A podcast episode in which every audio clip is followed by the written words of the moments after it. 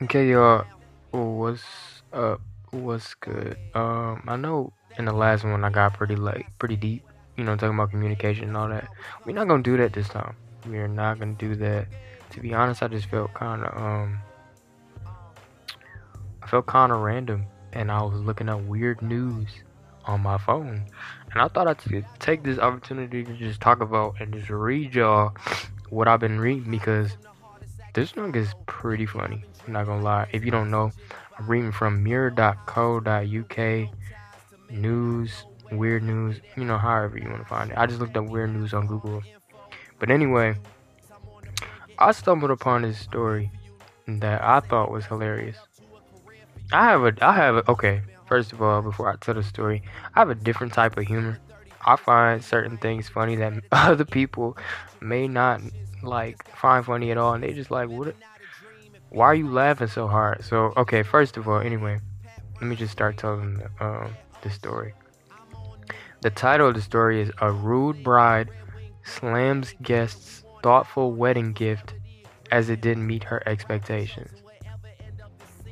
Okay, first of all, before we read it, like, okay, if if, if I'm your friend and I get you a gift for your wedding, don't slam it. Like, don't. When they're saying slam, I'm I'm assuming that they're saying that she threw it on the ground. That's kind of embarrassing, and so we may have to fight after that. That's all I'm saying. But uh, anyway, anyway, I'm gonna read it.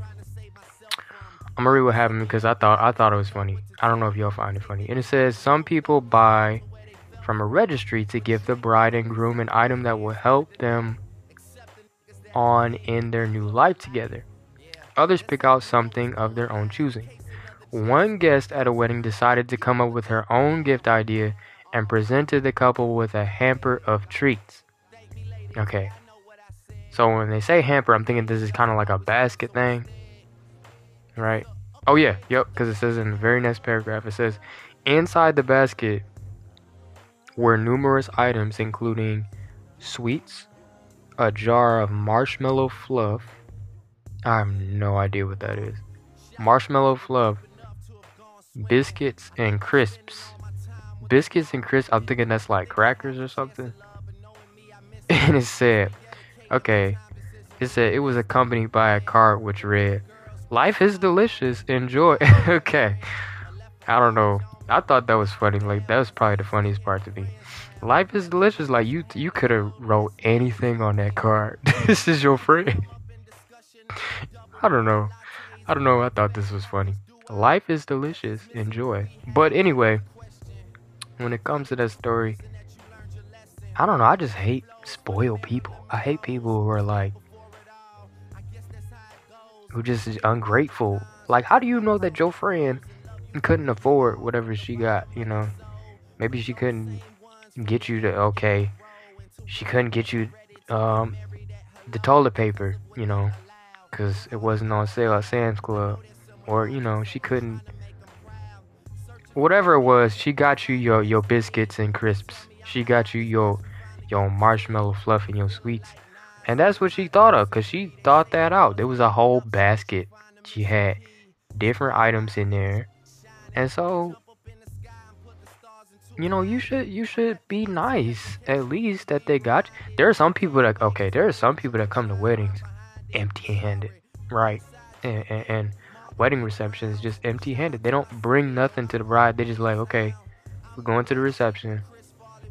I know y'all know who these. I know you know who these type of people are. You could probably name them. But anyway, they go to the reception. They go to the wedding. They come to the uh, what is it? The shower before, and they don't give a lick. Like they literally sit there and eat the food and go and dance and go. But your friend your friend in this situation, there's there's not just crackers in there. There's there's sweets in there. I don't know. Maybe is maybe is it me? It, it might be me. I might be upset if my if my friend got me crackers. I might be. You never know. I don't know. That's just one story I just wanted to share with y'all. I might have another one. Okay, here's another one. Here's another one. It says, okay, wait, before I read the title though, there's a particular reason I wanted to read this one because this is a shout out to all my homies. If you ever do this, if you ever do this to me, bro, we. I don't even know what to say. Like, just don't, don't do this. We have to talk afterwards. Anyway, the title Couple ridiculed for unoriginal Disney proposal as another man proposes behind them. Okay. I'm gonna read it. I'm gonna just read it. I'm not even gonna say nothing. It says there are a number of people out there whose idea of a perfect proposal involves their partner getting down on one knee in front of a Disney castle, be it in Disney World or Disneyland. And this does happen regularly. So regularly, in fact, that some people are getting bored of seeing it. As a result, a photo of a man proposing to his girlfriend at Sleeping Beauty's castle in Disneyland, California, has been ridiculed on social media for being unoriginal and cheesy. This is because of a particular detail viewers spotted in the background of the image. Okay. The detail is it says people soon realized that behind the couple's proposal, another man was getting down on one knee to pop the big question to his partner as well. Okay, here's here's my thing with that though. This man just wanted to propose to his wife at Disneyland. He didn't know that another dude was just gonna be like, I'm about to do it too. And he got, you know, he got right in the center of the castle. So I don't I don't really think he deserves that type of ridicule. Plus, if he wants to, if he wants to propose to his wife at Disney, he could do that. Y'all need to leave people alone. But the reason why I would be upset is because you know in in this situation he doesn't know that person if i knew that person like if it was my my homie getting down on one knee as i'm doing the same thing like i'm not trying to be Bobbsey twins with you bro i'm not trying to do this i'm not trying to do this at the same time.